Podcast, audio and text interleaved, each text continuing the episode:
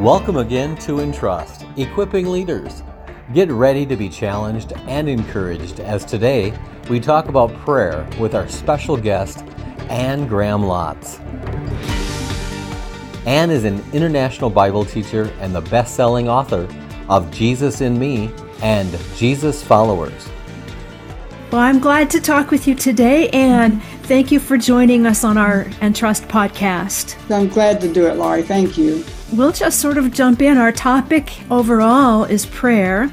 And um, I know you were involved with us back a long time ago when we were called Biblical Education by Extension. How did you come to be involved with BEE? Laurie, I actually can't remember. I think I just received an invitation. Um, it seems like I was doing something else at the time. I was in Wrocław, Poland, opening a seminary, and somehow BEE contacted me about the same time to come to Vienna and train some of their leaders. And um, I actually was very, very sick. Um, I don't know if it was like a pneumonia kind of thing. I had a high fever. I was really sick, but and I had a, a friend with me who was very capable, and um, she helped. But but I led, I believe it was a a day or two full days of training, and so that was my initial introduction to BEE. And then I can't remember when it was later. I was invited uh, to come to Moscow and help with the graduation ceremony for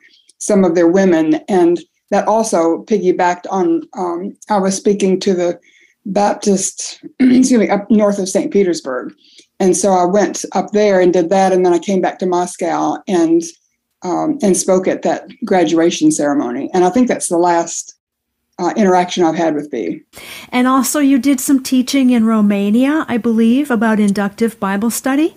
Yes, that's right. So um, I I, for, I didn't forget that event, but I forgot that BEE was involved in that. But yes, and that was uh, an incredible event. It was held in the former Communist Party headquarters, and um, but it was filled with women who wanted to um, draw nearer to the Lord, to get into their Bibles, to turn around and, and help other people um, read their Bibles, and as a result, know Jesus and grow in their faith. It was um, it was an incredible experience, and um, I loved because we stayed there. And so I, I was able to interact with some of the women, you know, meal times and um, other times. And, and really, they captured my heart. So um, that was a very blessed time. And as you met some of those women, whether it was in uh, Russia or Romania or even in Vienna, um, did you see some examples of prayerfulness among those women that struck you, or might you have a story about someone you met and, and her own prayer life? I actually don't, not that I can remember, because my whole emphasis was to get them into the to the word, you know, to get them into their Bibles and help them understand how to read their Bible so they could hear God speaking to them through it. I do remember the interpreter as being, if I remember right, she was a history professor, and um, and she and I, of course, would spend time in prayers. We'd go over the message before um, presenting it, and uh, and um, it's just like that article I wrote for you.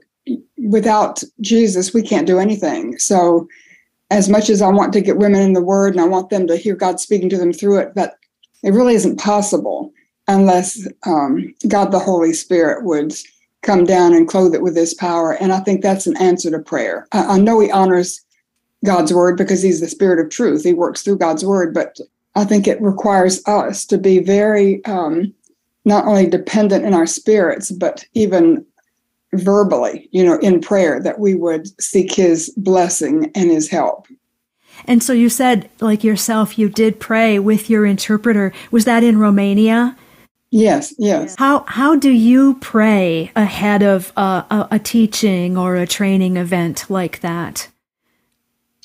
Any event that I do, anytime I speak on a platform, um, actually, any day that I live, you know, it's it's um, prefaced by prayer, and then as I go through the day, um, you know, I pray throughout the day when I know that I'm going to speak. Um, on a platform. It just goes back several weeks. Like I just spoke with someone this morning. I'm going to speak for him, I think, in two or three weeks, a big convention he's putting on. And so I called them, I, I want to get a sense of who the people are going to be who are going to be sitting in front of me. And and then from from now, and I've been praying. I, I prayed as to whether or not I should even accept the invitation extended. But now my prayer becomes more focused and praying that God would put his message on my heart that he wants these people to hear. And then I'm going to be praying not only for the people that'll be there, but for myself as I prepare the message, that God would give me the examples, the illustrations, the applications that would be relevant for that specific audience. And um, then closer to the time, I'll, I'll begin preparing the message itself. And so, you know, when people invite me to speak, I think they think it just requires the time I spend in their venue or on their platform, but actually it backs up for uh, days and even weeks in advance.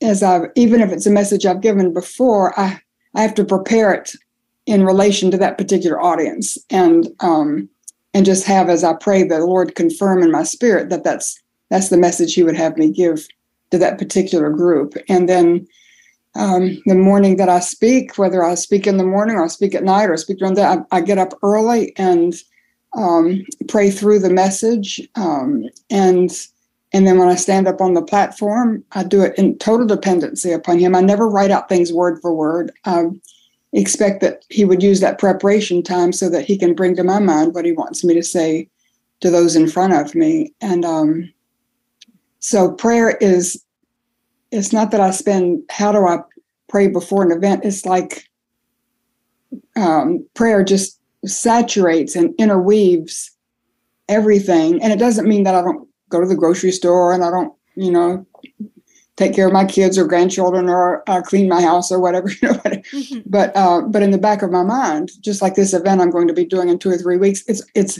in the back of my mind. So even as I'm going out about my day, I'm I'm thinking about it. I'm asking the Lord questions about it. Um, you know, beginning to um, meditate on it. I guess you would say it's sort of like a I love coffee. You know how coffee percolates, and so I uh, and so it just sort of begins to percolate so that I can deliver it. And my aim, of course, when I speak, is that people would forget about me and they would hear God speaking to them through His Word. I never.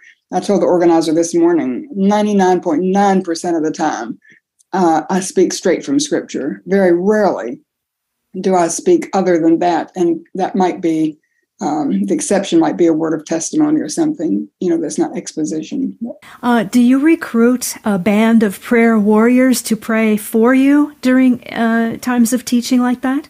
Uh, absolutely. Not only times of teaching like that, but um, when I started, I taught a Bible class in my city for 12 years. But when I stepped out, um, God called me clearly from scripture that I was to step out and go into what I call an itinerant ministry that was worldwide. And um, when I did, I, I felt burdened to ask. I, I, felt like I needed a prayer team. And actually, I, I hadn't thought about it until a woman came up to me, who had been in my class, and she said, Anne, I think you need a prayer team when you go out. And so I started to pray about that. And then I asked God to bring me um, women who would be willing to commit to praying for me every day and then once a week praying together. And and I thought, you know, out of a class, Bible class of 500, I thought I might have dozens of women come. Actually, I only had seven women come forward. And um, so I invited them for uh, coffee and explained to them what I was asking, and then asked them to go back um, to their homes and pray about it for a week and then get back to me. And they did, all seven felt called of God into that prayer team. And that was, um, I want to say that's 35, 40 years ago. And uh, so I still have that prayer team, but not the I only have two ladies in that prayer team um, who have been consistent through, you know, 35, 40 years. Uh, two of them have gone on to heaven. Uh, then some of them, the newest ones have been in maybe seven to 10 years. But um, my youngest daughter now heads up that prayer team. And so once a week, I send to her to distribute to the prayer team prayer requests for the immediately for for this week in other words, they they're praying for you and for this interview. I, they meet together on Thursday morning, so this morning they were praying for us as we do this interview. And then next week uh, on Wednesday, I send them another prayer letter that has the updates for the requests I gave them this week, so the the answers to prayer, and then I give them the prayer requests for the next week. And so I've done that now 35, 40 years, and and what it's done is encourage them when we pray specifically, so in other words, the prayer requests I give them are ones that that if God answers, you'll know it this week. You know, specific, uh, like this interview would be an example, and or the conversation I had earlier with the uh, the man I'm going to speak for. Just asking God to use that conversation to help confirm in my heart the message I'm to give, and and God answered that prayer. I'm assuming He's going to be answering the prayer for this interview, and um, so so to be on, and then they pray not only it, it's mainly ministry centered, but if I'm uh, you know, we all in ministry have uh, are under attack. I know, and so uh, health issues that I've had, or um, you know, if I just uh, go a week and I can't sleep, or um, or I have other things that I feel, you know, are hindering me or coming against me and what God's called me to do, then I'll I'll put that in the prayer letter too. So they pray for me personally like that. Um, and so it's I, I wouldn't get on a platform. Can I tell you? I would not step out in ministry, I wouldn't even feel good about taking this interview if I didn't know not only I prayed, but that I had um, this this team of women. There are now ten of them in the, the because it just fluctuates. It's not the numbers, Laurie. So it could be three, it could be you know a dozen, but it's never been more than ten. And uh, so I, uh, I wouldn't want to attempt ministry without their prayer covering and without my own prayers because without Jesus we can do nothing. It's a very serious commitment when they agree yes. to pray yes. for you, like you said. Just one more question back in history, if you remember at all, with the Russian or Romanian ladies or whatever. Uh, did any advice you gave them about prayer or any teaching you gave them about that? No, I don't think I did because I, I believe I spoke from, uh, if I remember right, and I could be wrong, I believe I spoke from Second Timothy, First or Second Timothy. One reason I wrote the article for you the way I did, yes. uh, just to try to emphasize that, um, you know, you have all these leadership principles, and then you tack prayer onto it. You can't do that. You know, it's. Um, I was reading this morning in my devotional, in my devotions, Luke chapter six, I believe it was, where Jesus was talking about, you know, you judge a tree by the fruit, and and out of the heart comes um, uh, you know your words your actions. And the same thing i mean that's true in anything but it's true in leadership. So um, your heart needs to be on fire for in your relationship with jesus. You need to love the lord your god with all your mind heart soul and body and your neighbor as yourself and have a passion for his word a passion to reach other people and that comes out and so to me that's basic fundamental leadership um, without which you can become mechanical and perfunctory and you can go through all the leadership techniques and you can gain your confidence and you can come across um, you know the way i see a lot of women coming across, but it's not spirit led and it's not spirit filled. So, you know, I don't want to do that. right. Yes, you did make that point in the article, and we definitely want our listeners to read that article because I had asked you, my question to you had been, what is the role of prayer in leadership training? And you very clearly said that's the wrong question. so, um, do you want to expound on that thought a little bit more for our listeners here, why that's the wrong question? Well, I, I, thought it was a good question because what it did was expose what's wrong, and um, and so without being offensive, you know, it's just. Uh, I think I used the example of Moses in um, the wilderness when he set up a tent of meeting in the middle of the Israelite camp, and he would go in, and, and that tent of meeting um, was, of course, the tabernacle, but that's where God would come down and Moses would meet with God, uh, it says, as with a friend face to face. And when Moses came out, he had no idea his face shone, you know, it just just from having been in the presence of God. And he was one of surely one of the greatest leaders in all of human history, um, certainly one of the greatest in scripture. And then his um, protege, Joshua, says that he went into that tent of meeting and Moses would leave and go out in the camp, but but Joshua stayed in the tent of meeting. And so he he dwelt in a sense in that place of prayer, that tent of meeting, um, and he became the the leader, of course, that took over after Moses, that led the children of Israel into the promised land. And so, as leaders, both Moses and Joshua were phenomenal leaders. Moses led the children of Israel out of bondage um, to slavery in Egypt, and then they went nowhere with God for forty years. They just went in circles. and uh, but he still got them out of bondage. And Joshua was a leader who took those children of Israel who were going nowhere with God, and he led them through the Jordan and tackled Jericho and into the promised land where they were able to possess what God had promised them. And and so I feel like as leaders, uh, and both Moses and Joshua were saturated in prayer. And and as leaders, our aim is twofold. One, we want to get people out of bondage to sin, um, to lead them to the cross where they confess their sin, to tell God they're sorry, um, believe He died on the cross to take away their sin, to forgive them, receive the eternal life He offers through the resurrection, and and open up their hearts and receive Him by faith um, in the person of the Holy Spirit, so that they're born again into God's family. That's that's a primary basic aim of any Christian leader. The second one is to be like Joshua and to take people who have put their faith in Jesus and help them grow up in their faith so they can possess the blessings of God, so they can live out what God's called them for. So, so um, my my point, I guess, in that article was um, if if you just consider prayer a role, just something, um, a discipline that you to do, you know, mm-hmm. then um, you're probably going to fall short of what um, your potential would be as a leader. And I've, I've used a personal example because I had been in ministry, I don't know how long, but a long time. And um, God seemed to speak to me from Revelation 3, the church at Sardis, when he told Sardis to wake up and strengthen the things that remain. And I went on with the rest of the letter, and um, but God kept bringing me back, and and then I, I began to hear that whisper of the Spirit, and you have a rep it says you have a reputation for being alive but you're dead. You need to wake up. And and i knew i had a worldwide reputation for somebody who was spiritually alive but what jesus was saying on the inside he saw me. I don't i wasn't dead but i was not as alive as he would want me to be. I um, i was dying because i wasn't getting up to spend time with him. Um, so i went down to the mall bought an alarm clock with an alarm that went so loud when it woke me up in the morning, you know, your heart bounds, and I, I couldn't go back to sleep. And um, and I just began waking up every morning to uh, spend time with him. And as my children have grown, as my schedule changes, you know, that time early in the morning fluctuates.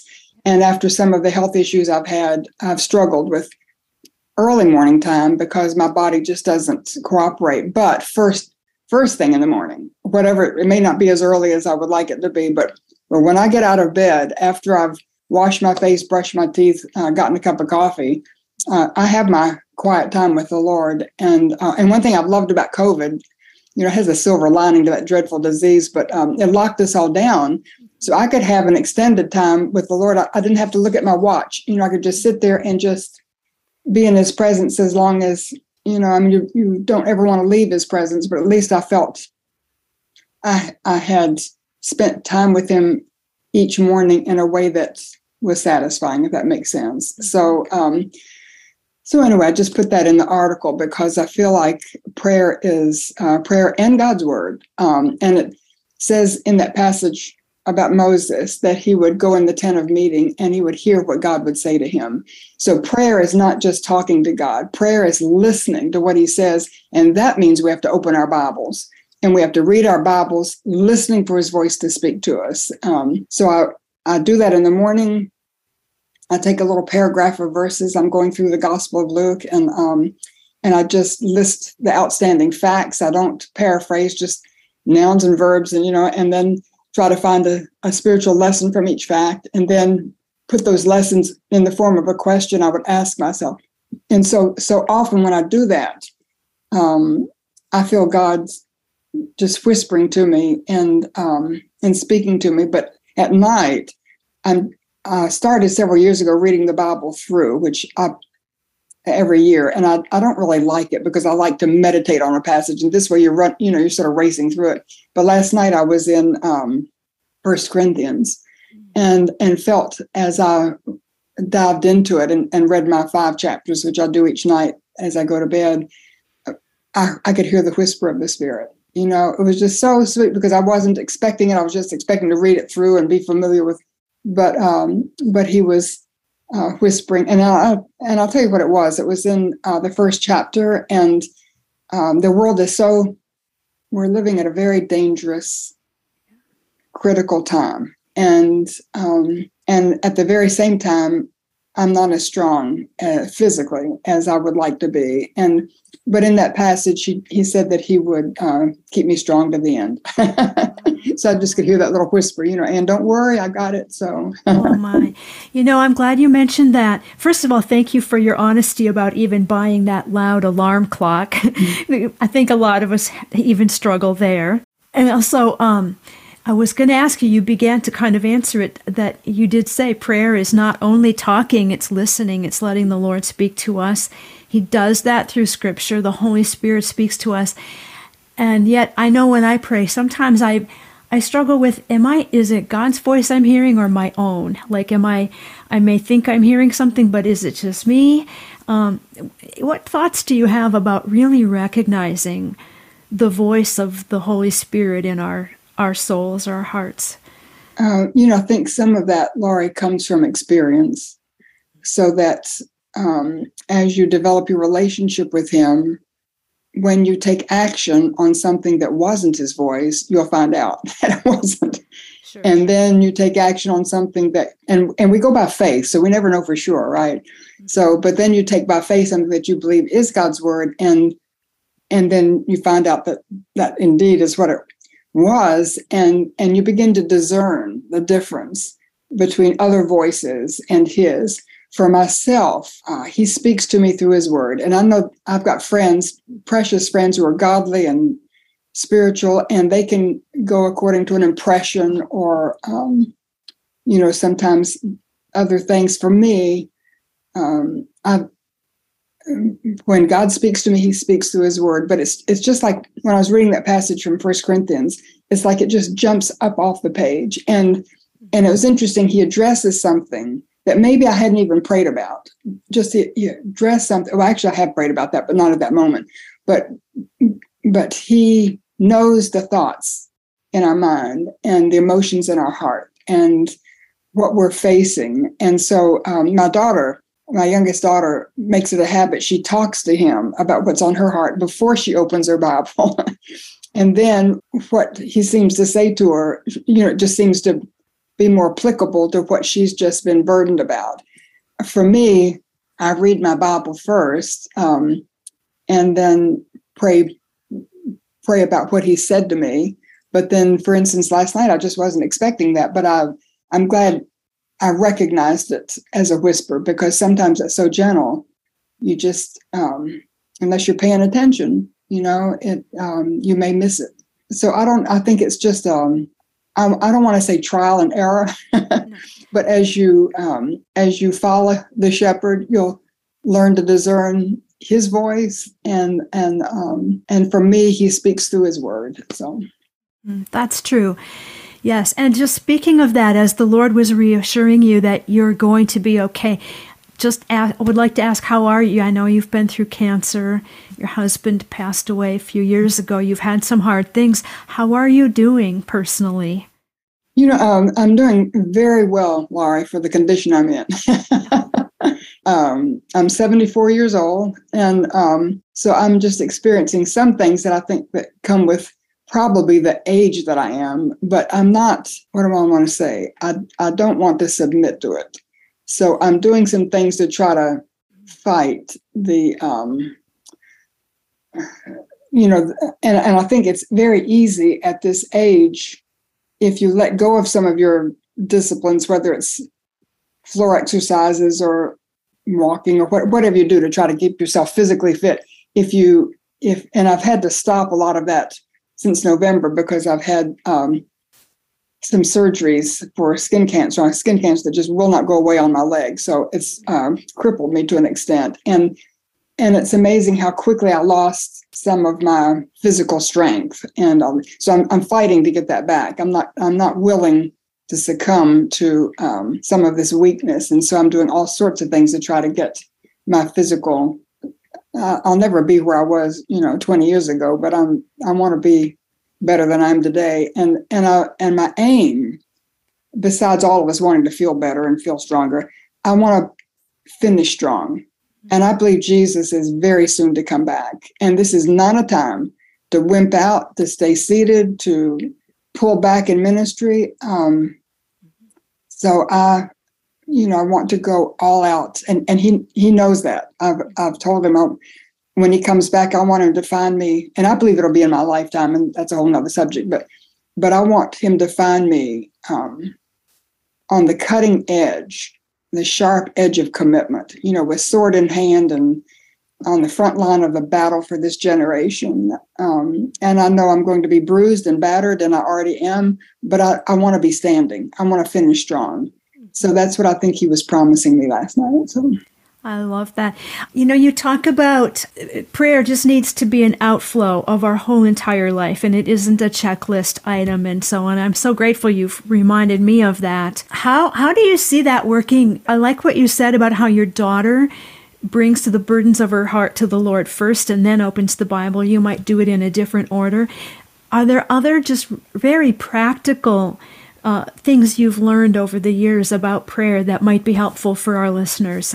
I always begin prayer with worship um, because I think when I worship the Lord for who He is, that whatever I bring to Him seems to fall into perspective. You know, it's um, sometimes what we're facing seems so daunting.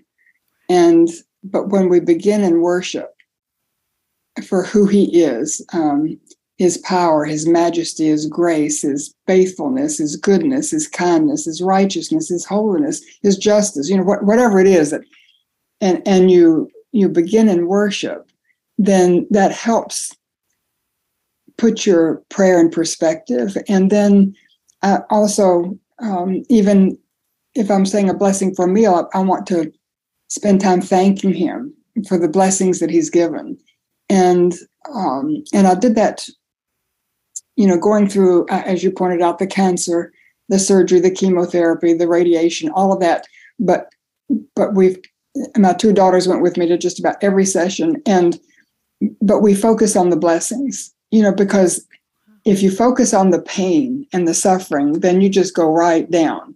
But you focus on the blessings of God, and they're all around you. They're there, and um, and what it does is just lift your spirit. And so to, to thank Him for His blessings, um, and then you know if there's something that comes to my mind that I need to set right, and had somebody this morning. I, I felt two days ago I had been very um, short with the person because I, you know, you get under pressure, you've got so much to do, and then you just sort of, I didn't snap, but I was just very abrupt, and so I, I had to call the person and and uh, explain that and offer an apology and um, and so I think setting things right, you know, if if it comes to your mind, I know um, last year, two years ago, I felt like there was somebody um, that I'd worked with internationally 17 years ago.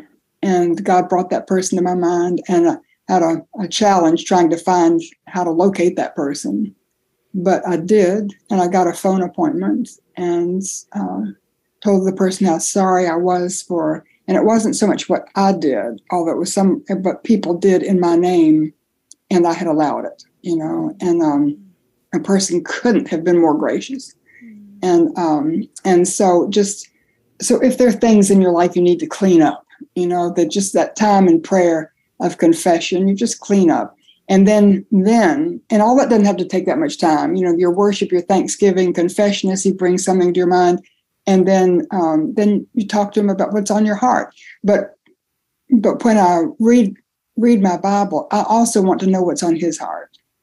So prayer is not so much getting God putting our burdens on his heart. He already knows where it's is having his burdens placed on our heart. It's like Abraham, you know, going before God in um, Genesis 18 and knowing that God was going down to Sodom to see what was going on. And God knew, but I guess he wanted Abraham to know what was down there. And, and Abraham began interceding. And I think one reason God was imparting to Abraham a burden for his nephew and for Lot and Abraham prayed it through. And then, of course, um, God answered in a different way than Abraham had asked. And that's something we need to recognize that God doesn't always answer our prayers the way we asked or when we asked or how we asked. And um, and so uh, Sodom wasn't saved, which is what Abraham was asking.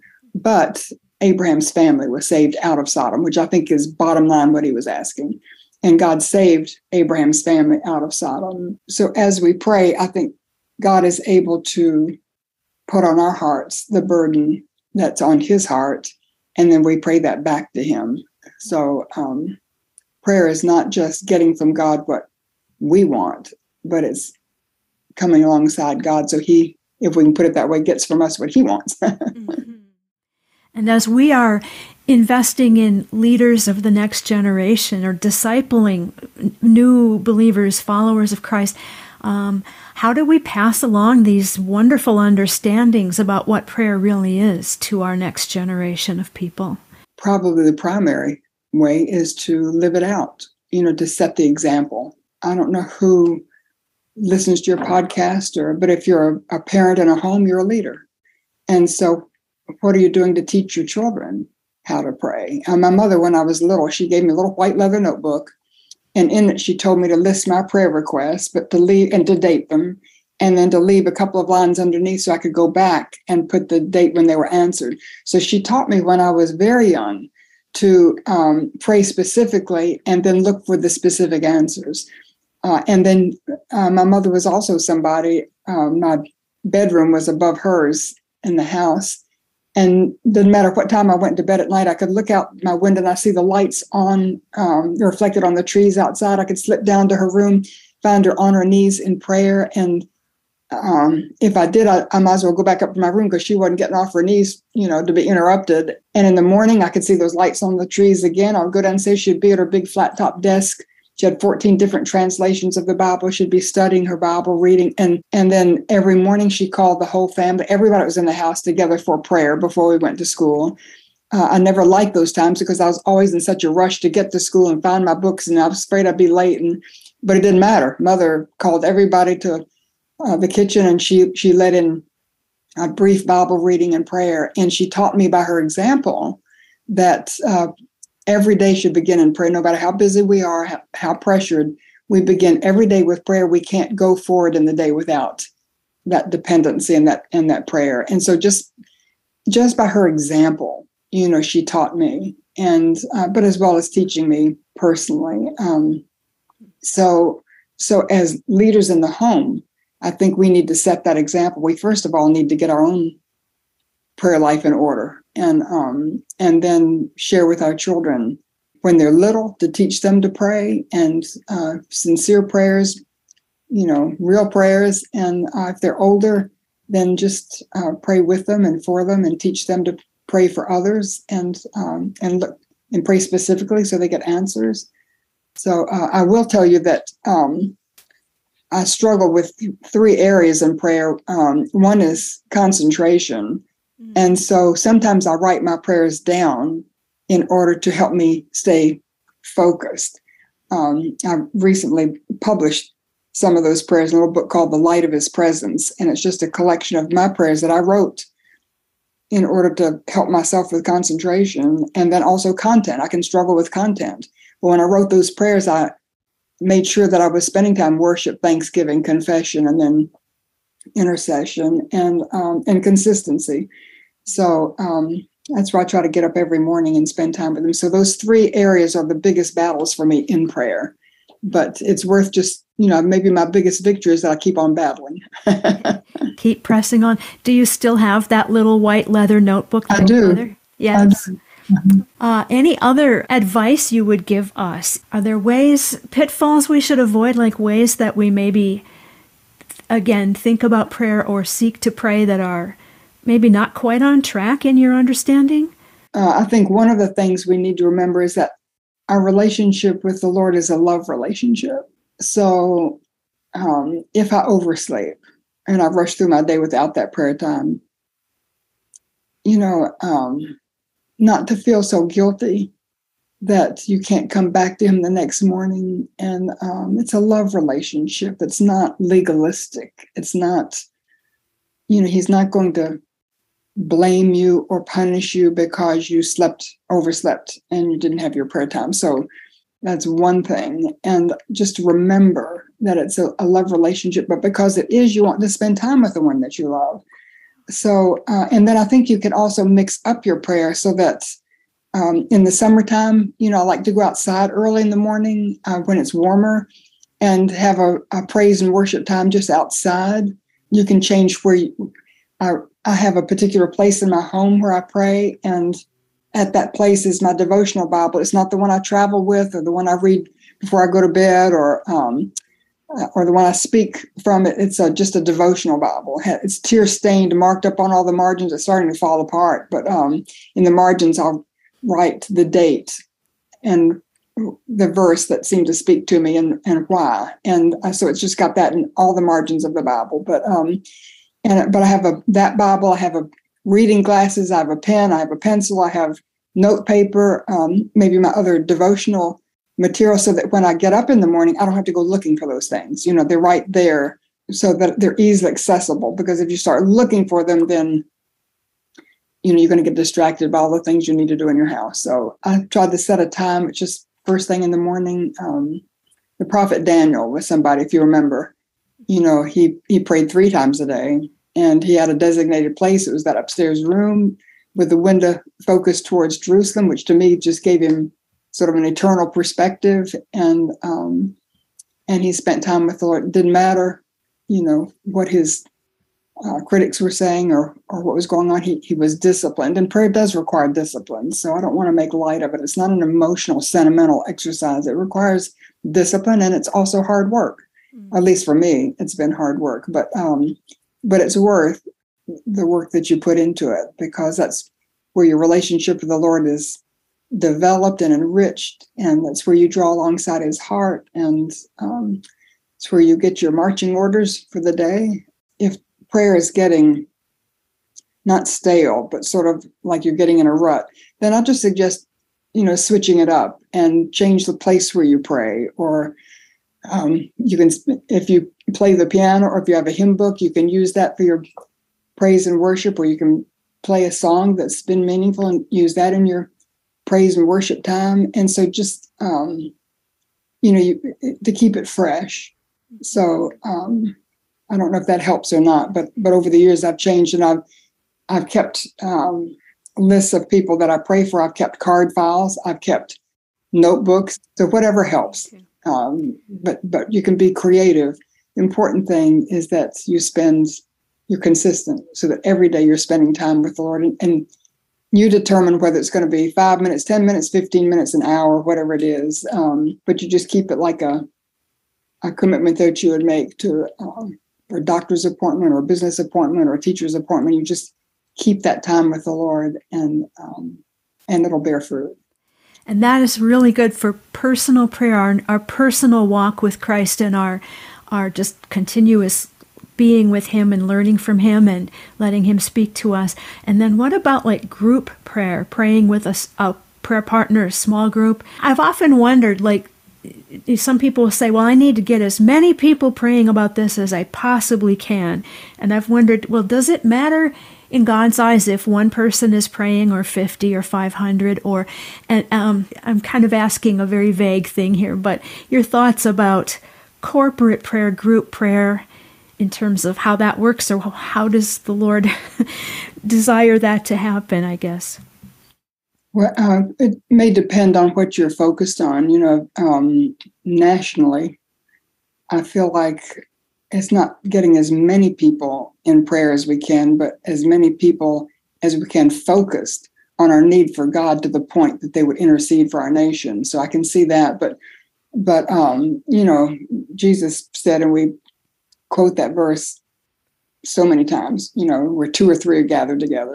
Yeah. And so it's not the big group. And I love James when it says the prayer of one righteous man is uh, powerful and effective. And so for myself, I don't look for a big group. Uh, my prayer team right now has 10. I have, I have a, another prayer team that covers my office ministry. So my staff and uh, people like that, there's seven in that prayer team. And, um, and so they pray for my ministry staff and and once a month, um, they'll have one of the staff people come in and share with them whatever they're going through, and they pray over them. And so I, I very much believe in corporate prayer, but I don't think it has to be.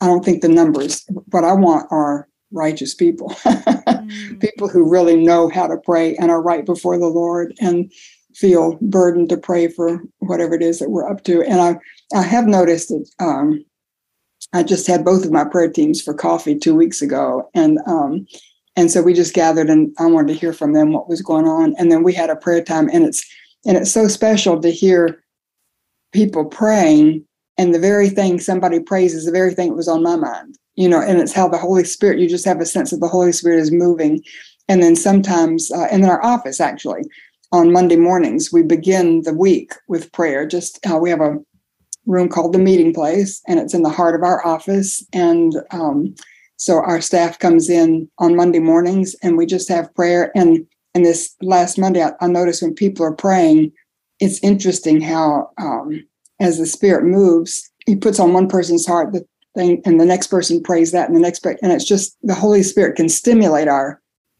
thinking and our intercession when we're praying in a group. So anyway, I, I appreciate corporate prayer, and um, I very much uh, not only appreciate it, but um, I, for myself and my ministry, it's it's been necessary. Mm-hmm. What are some resources you might recommend to any of us about prayer, whether that's uh, uh, books or um, things that might help us learn more about how to pray and, and the value of prayer if we're feeling a bit stagnant in our prayers, maybe? I'm not good, Laurie, in um, formulas and self-help books and prayers. I, I did write, and I don't have that here, but the light of His presence, which is just a comp. You know, it's, it's my prayers that I'd pray written down, and I know I've had people say that they're using that as their own prayers. And I had a uh, the Valley of Vision. Are you familiar with that? It's a Puritan. It's a compilation of Puritan prayers, and um, and it's just called the Valley of Vision. And they're they're powerful prayers by old timey people. and and it's a comfort to know that some of those people wrestled with some of the same things I've wrestled with, you know. And so so that's sort of what prompted me to allow the publisher to publish my prayers because I thought if the prayers of these old timey people in the Valley of Vision could help me express some of my prayers, then maybe my prayers could help somebody else. And um, but that's actually what the Psalms are so the psalms so many of them are david's prayers and then afterwards you know we get into others but um but you can pray you can take the words of those psalms or the words of somebody else's or the prayers i, I did a study this past um spring. It was on the prayers of paul in in the new testament and just went through one by one just what does it say? What does it mean? What does it mean in my life? So just listing the facts and listing the lessons from the facts and then coming up with questions that i would ask myself. And um, and so you can do that with prayers in scripture. So i'd rather do that than read somebody else's fill in the blanks. And then i would take it you do simply pray scripture back to god. I mean he, he loves to be held to his word. It gives strength but you, you can also of course put your prayers in your own words. So I don't mean that all you can do is pray scripture back, but um, but there, there's a strength I think that comes when we hold God to His word. Uh, what else? I, our time is nearly finished, but if there's anything else you, what else would you like to say to our listeners about prayer in any aspect? I'm just trying to think of something that would come to mind, and what's come to mind is in Revelation five when uh, it's perhaps the most thrilling chapter I think in the Bible, other than the resurrection. You know, yes. but it's the it's the description that John gives of when Jesus asserts his right to rule the world. And um, so John looks and he sees the lamb standing in the center of the throne, and the lamb, you know, the nail prints in his hands and feet, the lamb that was slain, but he's no longer hanging on a cross. He's standing in the center of the throne and um, he's getting ready to come back and rule the world. And it says that the bowls of incense were full and the bowls were the prayers of the saints. And so, in some way, prayer seems to be something God uses to usher in um, not only in application, not only his lordship and his authority in our own lives, but actually in the world. That when those bowls of incense are full, that's when Jesus comes back, and that's when you have that fabulous passage: "Worthy is the Lamb who is slain to receive all glory and wisdom and power and honor." You know, and then all the angels bow down and worship, and all the people on the earth, under the earth, and the whole universe just rocks in praise. But it seems to be triggered by these prayers, um, the bowls of incense full of prayers. And so I've, I've wondered whose prayer would be the last one to come in so that God would say, now it's full. And so I don't want to fall short. I want to make sure that I'm doing my part um, in praying so that um, soon and very soon those bowls would be filled and Jesus would say, I've got enough, you know, Father, it's time. Or, or he would, the way Jesus says, the Father that tells the Son to come back, it's time, it's time to go. So I believe we're living very close to that time. And so when you, I don't know how you catch the news. I read the headlines on the phone or the computer, or um, sometimes watch the news at night, and and there's so much suffering in our world, so much lying, so much deception, so much corruption, so much greed, and and those things, you know, if they grieve us, then they grieve the heart of God. And I think it's it's appropriate. My my father used to do this. He he was a news addict. You know, he he loved the news, and of course, it wasn't as bad in his lifetime as it is today. But but he would just break out in prayer. You know, just praying for what he was seeing, praying for the burdens that those news headlines gave him, and um, so you know, prayer prayer is devotional. It's it's our relationship with the Lord, but also is a weapon. And it's one of our two offensive weapons prayer and the sword of the Spirit, which is the Word of God. So we need to take up our weapons and pray against this evil that's coming in like a flood. There's a wonderful illustration of Robert Louis Stevenson when he was little, and apparently he was in his uh, nursery at uh, in London, and he was staring out the window and his nanny called him to go to bed and he just was staring out the window and she came over and she said robert she said what are you looking at and he said nanny look he said i'm looking at that man he's putting holes in the darkness and it was the lamplighter coming down the street you know and and i think sometimes our prayers or a word god's word that we give out maybe we won't change the world but we can put holes in the darkness and the darkness is just descending and oppressive, just thick, but um, but it has not overcome the light. And so we need to turn on the light through our prayers and through giving out God's word. Amen. Jesus has won the victory. That's right. Amen. will be glorified. Well, uh, thank you, Anne, so much for your time today and your insights and uh, just appreciate your heart and uh, trust that what we've talked about will be encouraging all of us to just yeah. pray, pray, pray. Yeah, I agree. So let, let me just pray for a moment. Can I do that? Yes, please. Thank you. Okay. So, Father God, we come before you and we thank you and worship you as our Abba Father, one who has ears to hear and a mind to think and a heart to love and arms to embrace. Um, and we come before one that we know loves us so much that you gave heaven's treasure um, as a sacrifice for our sin to open that way into the meeting place, Lord, that we can go in to the Holy of Holies through the blood of Jesus, knowing that you'll receive us and you'll hear us. And so, Lord, I pray for all those who will be watching, listening to this podcast, that you'd give them a hunger and thirst for you, that they would want to draw near to you. They would want to um, hear your heartbeat, would want to know what burdens your heart, that they might come alongside and pray back to you what it is that you're wanting to do for us and through us. So we just pray your blessing on Laurie. We pray your blessing on this podcast. We ask that you would use it, please, for your glory. And we ask this in Jesus' name. Amen. Amen. Thank you so much for listening to Entrust Equipping Leaders today with your host, Laurie Lind, and our special guest, Anne Graham Lotz. Find links to Anne's website, our website, and to the article Anne wrote for us about prayer in your show notes. While you're there, please take time to leave a review and share this podcast with others. Next time, we get to learn more about prayer from Entrust's own Lynn Blasi, who serves with her husband in Serbia. She learned a lot about prayer from both local Serbian and the local Roma Christians. Subscribe now so you don't miss any new episodes of Entrust Equipping Leaders.